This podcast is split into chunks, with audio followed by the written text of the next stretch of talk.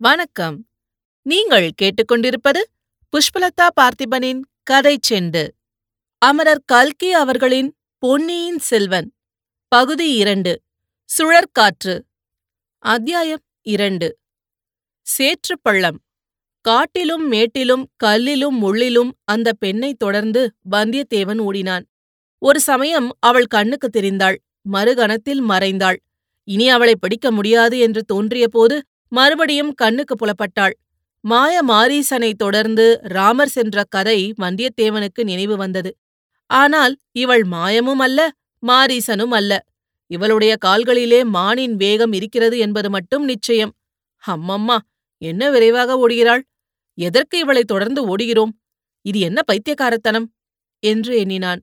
உடனே அதற்கு ஒரு காரணமும் கற்பித்துக் கொண்டான். கோடிக்கரை நெருங்க நெருங்க சேந்தன் அமுதன் வர்ணித்த மங்கையின் நினைவு அவனுக்கு அடிக்கடி வந்து கொண்டிருந்தது. இவள் அந்த பூங்குழலியாகத்தான் இருக்க வேண்டும்.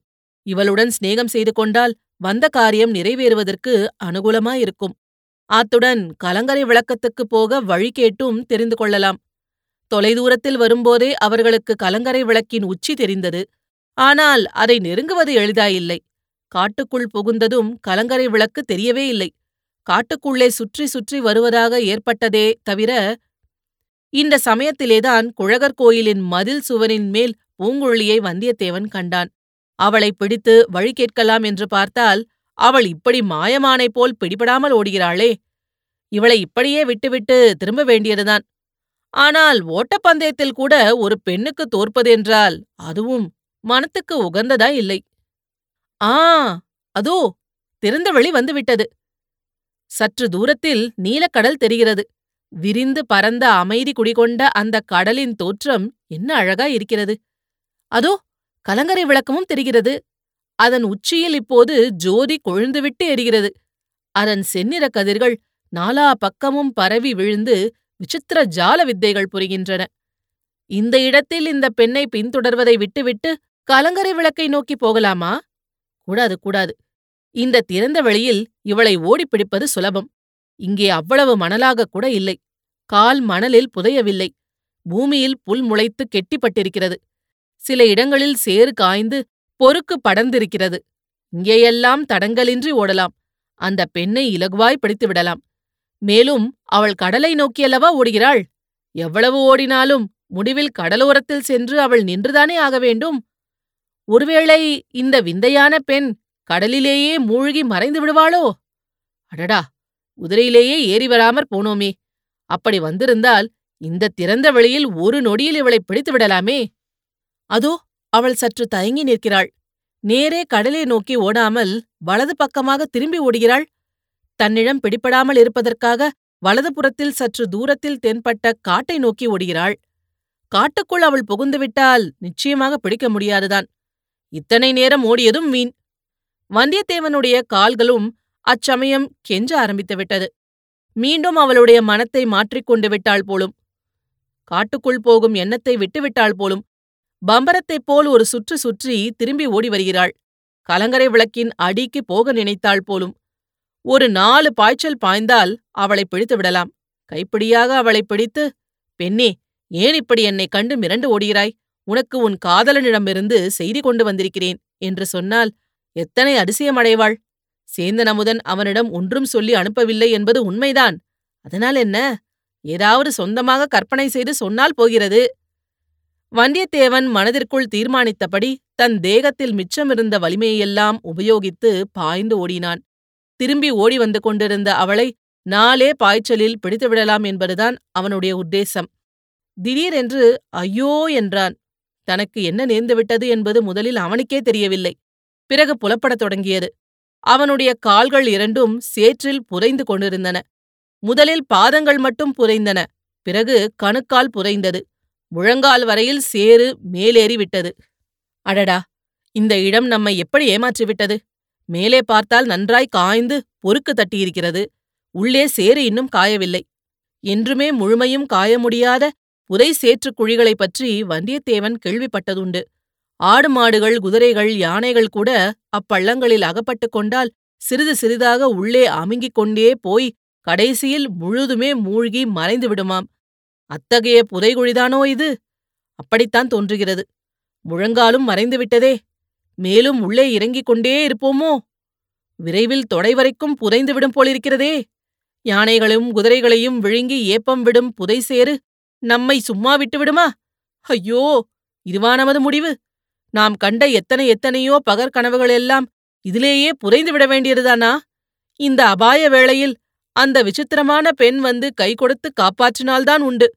தப்புவதற்கு வேறு வழியில்லை. ஒரு பெருங்கூச்சல் போட்டு பார்க்கலாம். இவ்விதம் எண்ணிய வந்தியத்தேவன் ஐயோ நான் செத்தேன். சேற்றில் முழுகி சாகிறேன். எனக்கு கை கொடுத்து உதவி செய்து காப்பாற்றுவார் யாரும் இல்லையா? என்று கத்தினான். அந்த கூக்குரல் பூங்குழலியின் காதில் விழுந்தது. அவனுக்கு நேர் எதிரே சற்று தூரத்தில் ஓடிக்கொண்டிருந்த பூங்குழலி நின்றாள். ஒரு கணம் தயங்கினாள். வந்தியத்தேவனுடைய அபாயமான நிலையை பார்த்து தெரிந்து கொண்டாள். மறுகணம் அங்கே பாதி மணலிலும் பாதி சேற்றுக்குழியிலும் கிடந்த படகு ஒன்று அவள் கவனத்தை கவர்ந்தது. அக்குழியில் தண்ணீர் நிறைந்து ஆழமான நீரோடையாக இருந்த காலத்தில் அப்படகு உபயோகப்பட்டிருக்க வேண்டும். அதில் இப்போது லாவகமாக குதித்து ஏறினாள். துடுப்பை எடுத்து இரண்டு தடவை வலித்தாள். அடடா இது என்ன அதிசயம்? அந்த படகு நீரில் அன்னப்பறவை செல்வது போலல்லவா சேற்றின் மேலே விரைவாக மிதந்து செல்கிறது? மிதந்து சென்று புதை சேற்றுக்குழியின் அக்கறையையும் அடைந்துவிட்டது பூங்குழலி கெட்டித்தரையில் குதித்தாள்.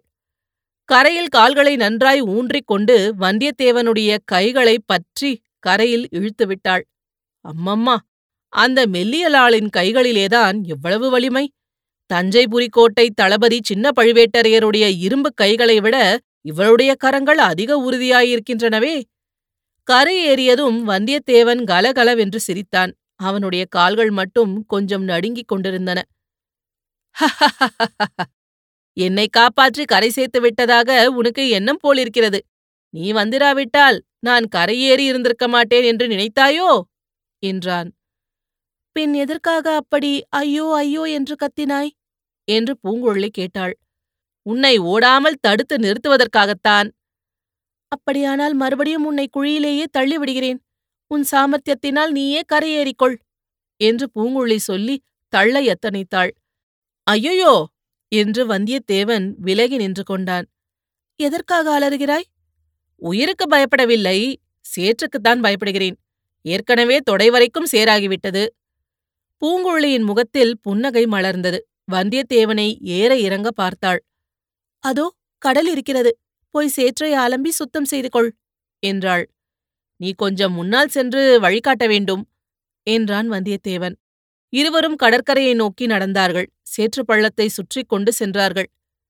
என்னை கண்டதும் எதற்காக அப்படி விழுந்தடித்து ஓடினாய்? என்னை பயங்கர பேய் பிசாசு என்று எண்ணிவிட்டாயா? என்று வல்லவரையன் கேட்டான். இல்லை பேய் பிசாசு என்று எண்ணவில்லை. ஆந்தை என்று எண்ணினேன்.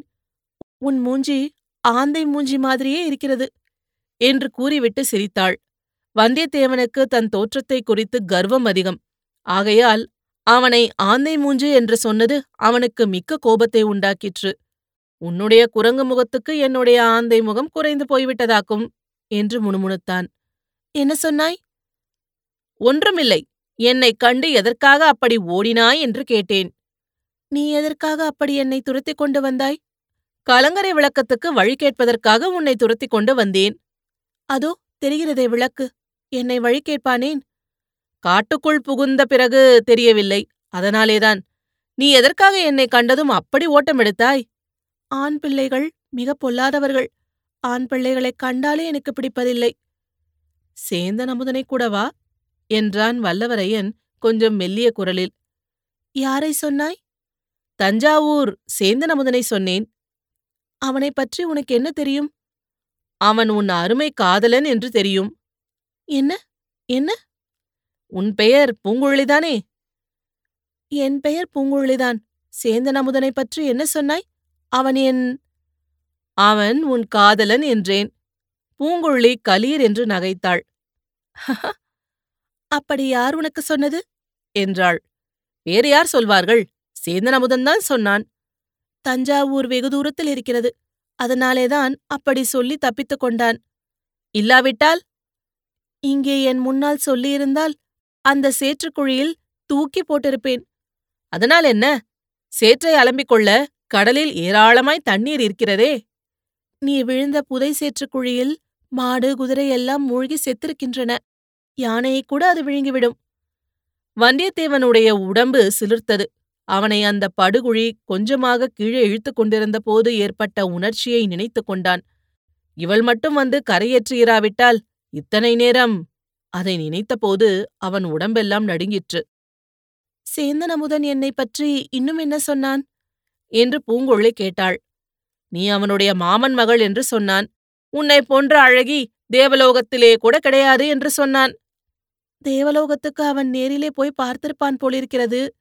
இன்னும் நீ நன்றாக பாடுவாய் என்று சொன்னான்.